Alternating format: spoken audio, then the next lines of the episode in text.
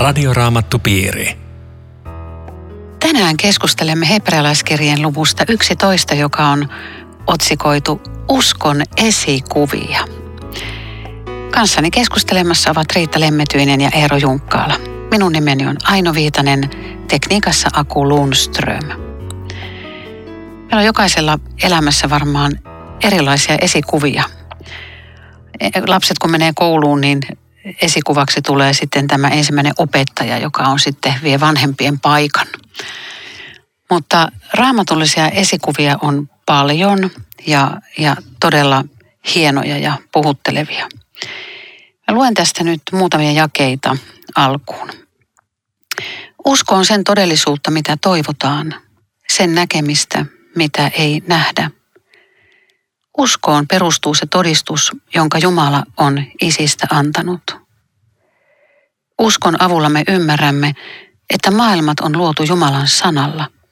Näkyvä on syntynyt näkymättömästä. Määritelkää Riitta ja Eero, mitä on usko ja toivo. Hebrealaiskirja määrittelee sen. Sä just luit. Usko on sen todellisuutta, mitä toivotaan, sen näkemistä, mitä ei nähdä. No, tämä ei tietenkään ole mikään ainoa eikä tyhjentävä määritelmä tästä uskosta, mutta aika hyvä toi, että sen näkemistä, mitä ei nähdä, uskon silmin ikään kuin nähdään semmoinen, mikä ei ole näkyvää. Se on yksi uskon ominaisuus.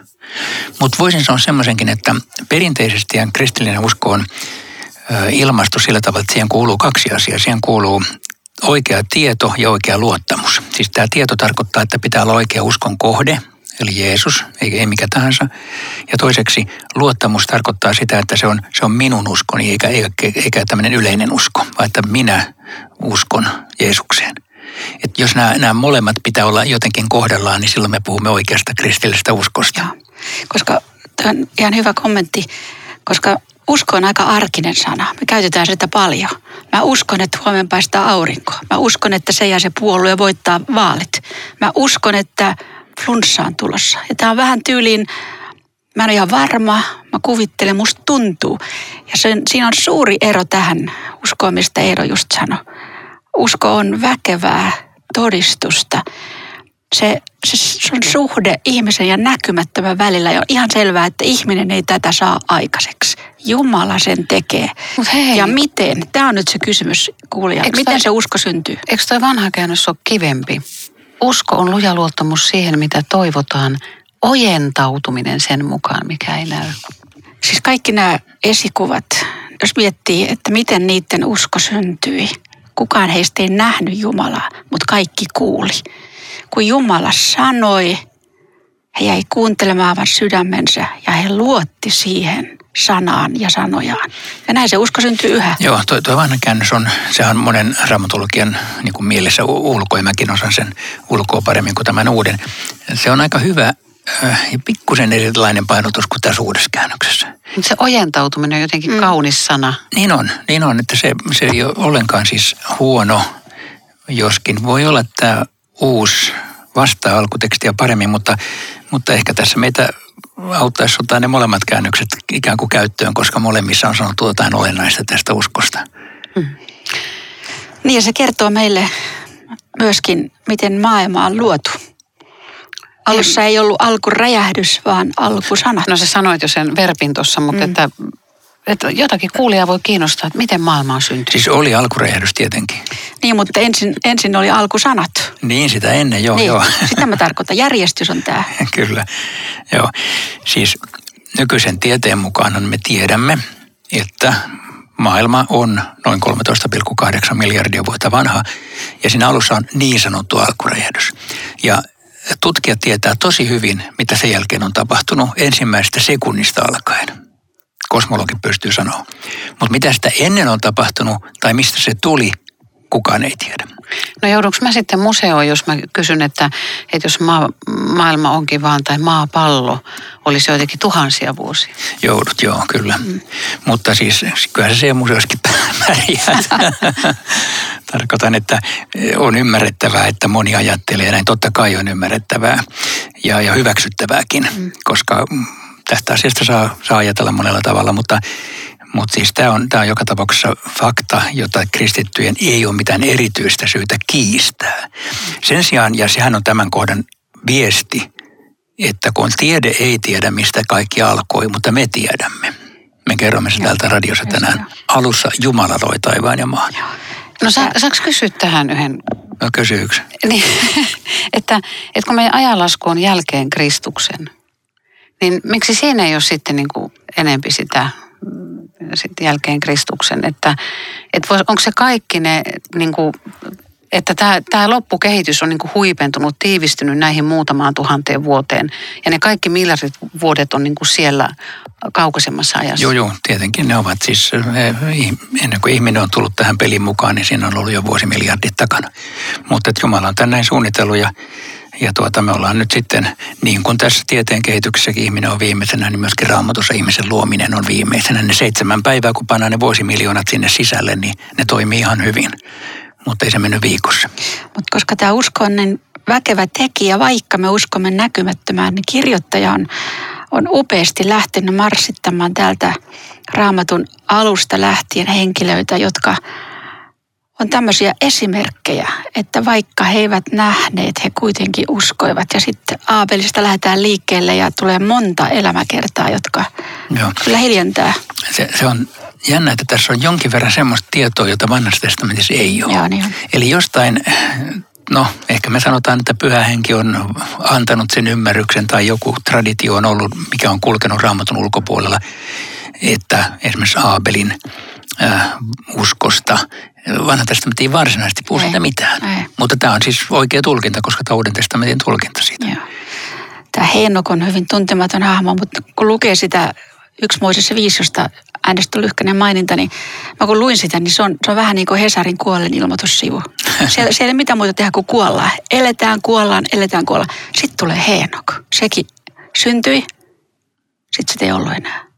Siis aivan häkellyttävä ennakkokuva siitä – että me emme kaikki nuku, kuole, vaan meidät temmataan ylös jo niin varhain. Joo, tässä on just tämä luku on semmoista niin uuden testamentin valossa tulkitsee sitä vanhaa. Mm. Silloin täältä tulee tämä ylösnousemusteema. Se tulee Heenokissa ja sitten tulee myös Abrahamin kohdalla. Mä oon joskus kiinnostanut tämä Heenok, että mitä ihmettä se teki. Siellä sanotaan vaan, että hän eli Jumalan tahdon mukaisesti tai oli, mm, niin kuin totteli Jumalaa. Tai mikä se oli se syy.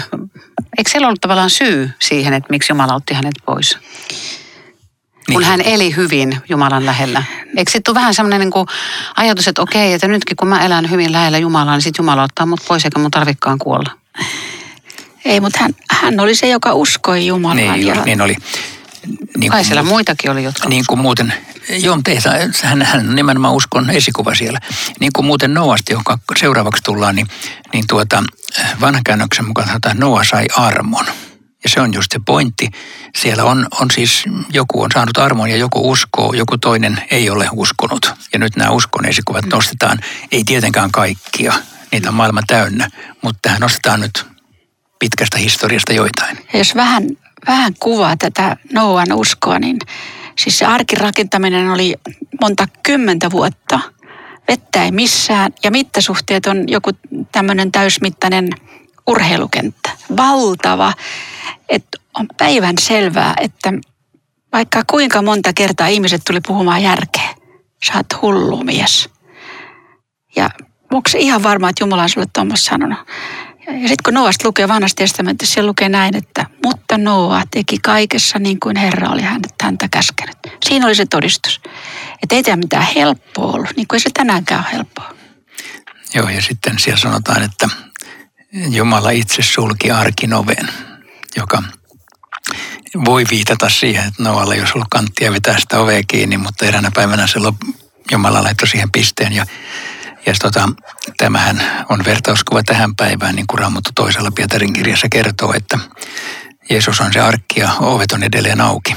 Mutta eräänä päivänä Jumala sulkee arkin oven. Mutta nyt se on auki. Hieno, hieno kommentti. Ja sitten tulee Abraham, joka on, on uskon isä. Siis tätä voisi vähän, vähän kuvata, miten, miten ennen kuulumatonta tämä oli. Koska tuohon aikaan maailmassa ei ei lähetty kotoa, hylätty kotiseutuu, sukua, omaisia. Ja sitten kun ihmiset kysyivät, mihin sä meet, en mä tiedä. Jumala vaan käski mun lähtee. Käsittämätön uskonratkaisu. Tosin saattaa olla, että Abraham oli osa semmoista amorilaisten kansainvaellusaaltoa ja sekin on musta omalla tavallaan viehättävä ajatus, vaikka me sitä varmuudella tiedä. Että jos hän kulki semmoisen kansainvaellusaallon mukana, mutta hän oli se ainoa, joka kuljetti Jumalan lupausta mukanaan. Muut ei sitä välttämättä mitään tienneet. Ja se Kaldean Uud oli sivistyksen kehto tuohon aikaan, että elämä muuttui. Taso laski tästä miehestä tuli asunnoton sana varsinaisessa mielessä. Niin, se, se oli, se oli puolipaimentolainen heimopäällikkö. Ja, ja, ja tota, Kaldean Uur oli, oli Uurin kolmannen dynastian aikainen tämmöinen kuningaskunta. Siis tämä on, on ihan uskomatonta, miten Jumala tässä pistää käyntiin hedelmöityshoidot, kun, kun, kun mies on jo kuntonsa menettänyt ja naisella on kohtu kuihtunut ja niin vaan, niin vaan tuota, niin lapsi sieltä syntyy. Kyllä nämä kaikki ihmiset oli myöskin Montun pohjalla. Ja sitten he koki näitä, näitä highlight elämässään, mutta, mutta on tämä hienoa, että tämä usko kanto pitkin, Joo, pitkin to, matkaa. To, toihan Abraham-kertomuksen, mikä, missä toi 17 viittaa tähän Iisakin uhraamiseen. Sehän on yksi dramaattisimpia yksityiskohtia, kun Jumala sanoi, että uhraa ainoa poikasi Iisak, joka on siis täysin käsittämätön käsky, koska Iisak oli juuri se lupausten lapsi, josta tämä lupaus piti mennä eteenpäin ja nyt piti uhrata. Mutta Abraham menee vuorelle ja matkalla Iisak kysyy, että tässä on halot, mutta missä on uhri? Ja siinä kert- alkuperäisessä kertomuksessa Abraham sanoi, että Jumala on katsova itselleen karitsan polttouhriksi. Ja tulee sanoneeksi syvällisen profetian, vaikkei sitä varmaan itse ymmärrä. Tässähän tulkitaan, että, että hän päätteli ja 19, että Jumala kykenee jopa herättämään kuolleen.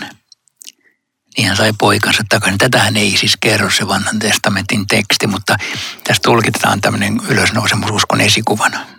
Tämä on musta yksi vaikuttavin jae koko tässä luvussa, koska Abraham oli saanut niin kuin molemmat lupaukset Jumalalta pojasta ja sitten sit sekin oli Jumalan sana, että uhraa. Niin mitä tämmöisessä tilanteessa tehdään, kun tämä on umpikuja. Ja nyt just se jää, mihin sä, hän päätteli, että Jumala kykenee herättämään kuoleen. Eli Abraham ei pitänyt edes mahdollisena sitä, että on mahdotonta, että Jumala ei sanansa täytä. Se on täysin poissuljettu. Hän toteuttaa sen. Sitten hän päätteli, että no sitten ainakin niin, että kuollut herää elämään.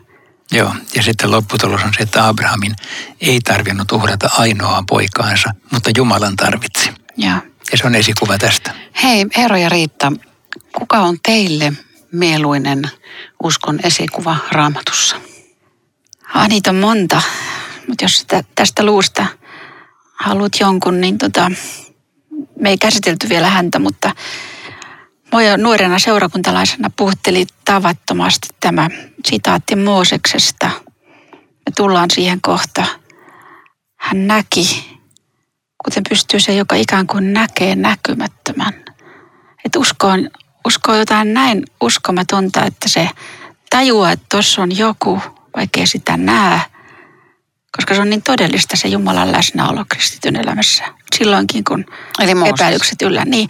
Ja mä ajattelen, tähän, tähän sopii Lutherin sitaatti, joka, joka on minusta älyttömän hyvä.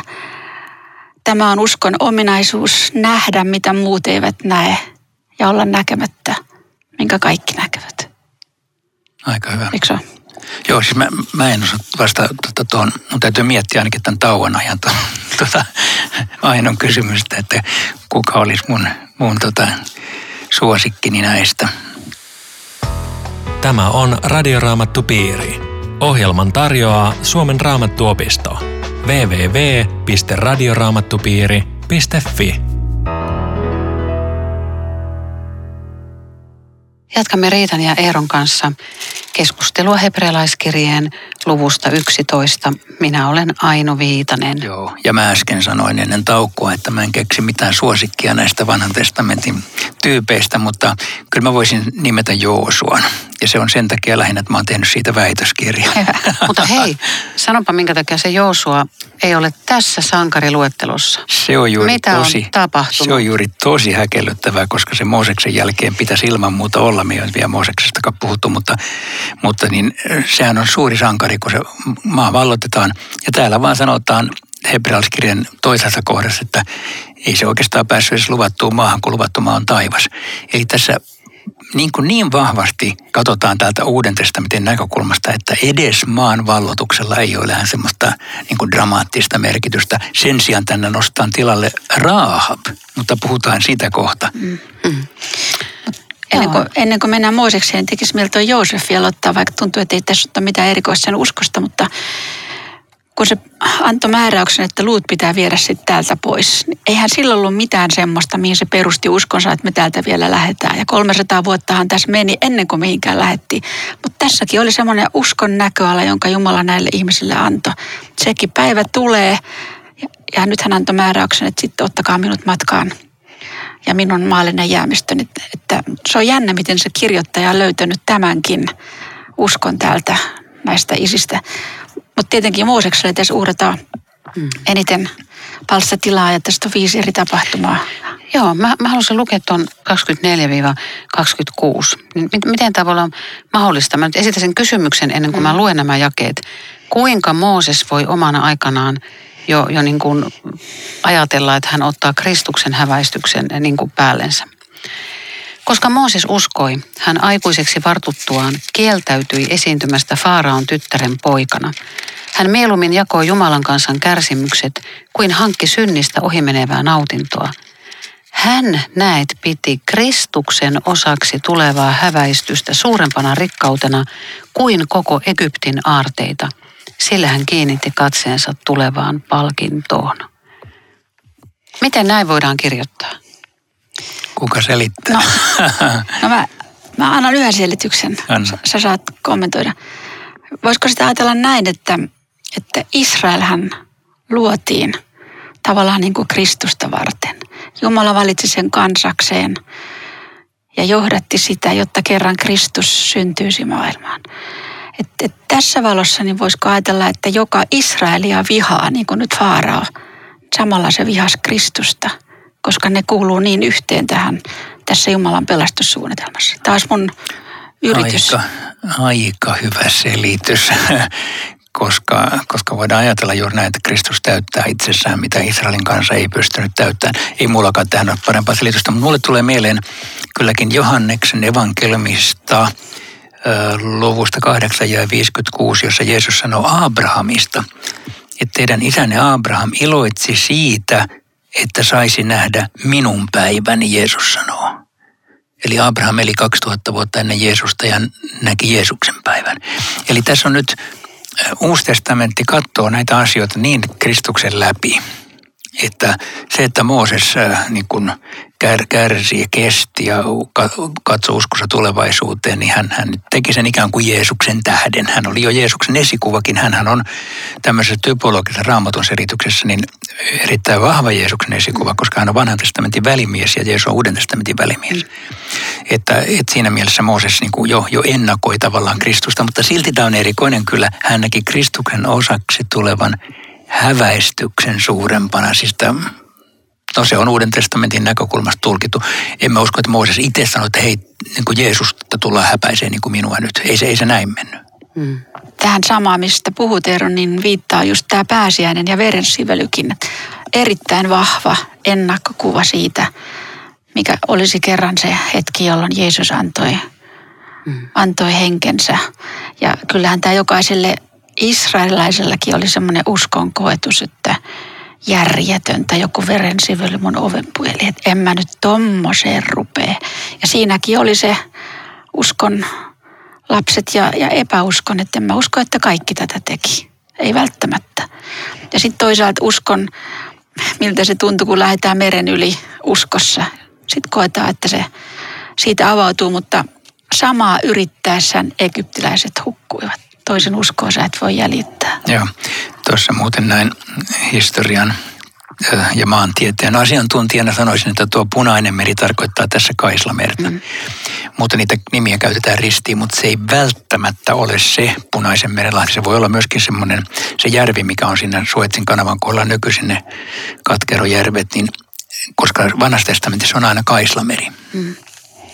Mutta on selvää, että tämä ei ole ihmisen rutistus, tämä tämmöinen no usko. Että tämä on Jumalan lahja, joka on jokaiselle tarkoitettu. Ja mitä enemmän uskoo ja luottaa Jumalan sanaan, sitä enemmän se usko kasvaa. Kyllä, ja tietenkin näiden kohtien valossa meidän pitää sanoa, että Jumala edelleenkin halkaisee meriä ja jokia, tarkoitan kristittyjen edestä, murtaa muureja, että siis hän tekee ihmeitä, vaikka ei nyt historiallisesti ehkä juuri tällä tavalla. Joo. No mitä te sanotte ihmiselle, joka haluaisi uskoa, mutta ei vaan yksinkertaisesti kykene? Miten, miten usko löydetään, miten usko saadaan? Voiko kuka tahansa, joka haluaa, niin alkaa uskomaan? Usko syntyy kuulemisesta, julistetusta Jumalan sanasta ja pyhähenkisen uskon vaikuttaa. Ja se on jokaiselle mahdollista, joka sydämensä avaa. Joo, ja tässä nyt on ehkä vielä huomattava se, että kun me puhutaan pelastavasta uskosta, niin kysymys on siitä, että sä avaat sydämesi Jeesukselle, sanot, että Jeesus, mä tahdon seurata sinua. Sulla on sataprosenttinen pelastava usko ja sen, sen suuremmaksi ei voi ikinä maailmassa tulla. Tämä asia. Mm. Mutta tämän luvun usko on enemmän tällaista äh, tämän, niin kuin, uskon vahvuutta. Toimivaa uskoa. Toimivaa uskoa mm. käytännössä tämmöistä vaikeudet ylittävää uskoa. Siis tämä on eri asia. Mm koska pelastavassa uskossa ei ole mitään asteeroja. Ei. Mutta tässä on. Vaikka silti voi ajatella, nyt tullaan tuohon Joosua ja Jerikoon, joita sä voit kommentoida, että, että Joosua sai tämmöisen kehotuksen, mutta kyllähän ne miehet, jotka siellä marssi, oli taas koetuksella, että viitikö mä tuossa ne marssi, mitä tämä marssi muureja murtaa. Että tässäkin oli se, että haluatko olla mukana tuossa tuossa ihmeellisessä uskon Kyllä, ja kyllähän missiossa. tämä luku niin kuin rohkaisee meitä, sanoisinko näin, ottamaan uskon askeleita, lähtemään rohkeasti Jumalan asialla liikkeelle ja, ja luottamaan siihen, että vaikeuksienkin takana on Jumalan antama ja. voitto, että siihen tämä luku rohkaisee meitä. Ja, kyllä. No mitä sä Eero sanoisit nyt siihen, että miksi se Joosua Sä lyhyesti viittasit jo siihen, mutta että tässä, tässä nostetaan Porto Rahab uskon esikuvaksi, mutta ei sitten Joosua, joka kuitenkin vei kansan luvattuun maahan. Joo, se, se on siis todella häkellyttävää, kun raamatun historian kannalta katsoo. Mutta tässä on nyt ehkä ainakin se raamatullinen periaate, että Jumala valitsee sen, joka ei mitään ole, koska tämä Rahab oli kananilainen nainen, huonomaineinen nainen, ja hänet nostetaan uskon sankariksi. Eli, eli Jumala nyt nostaa niin sieltä takarivistä ihmisiä, jotka, joista ei kukaan koskaan ajattele, että toi pääsee uskon sankareiden luetteloon. Ja, ja tämä, tämä puhuu meillekin sitä, että se, joka ei mitään ole, niin sen Jumala valitsee, että eturivistä ei välttämättä otetakaan vaan sieltä niistä, jotka ovat ihmisten silmissä vähäarvoisia ja hyljeksittyjä. Ja aika, aika niin kuin kaunista myöskin kirjoittajalta, koska hän tämän valinnan on tehnyt, että hän näkee tämän nämä arvokkaat ihmiset täältä, myös tämän Rahabin, jossa joku toinen olisi sanonut, että toi on nyt se viimeinen, mikä tähän luetteloon kelpuutetaan. Siinä on, siinä on pikkusen sama kuin siinä Matteuksen evankeliumin Jeesuksen sukuluettelossa, jossa on muutamia naisia ja mm. kaikki naiset vähän kyseenalaisen mm.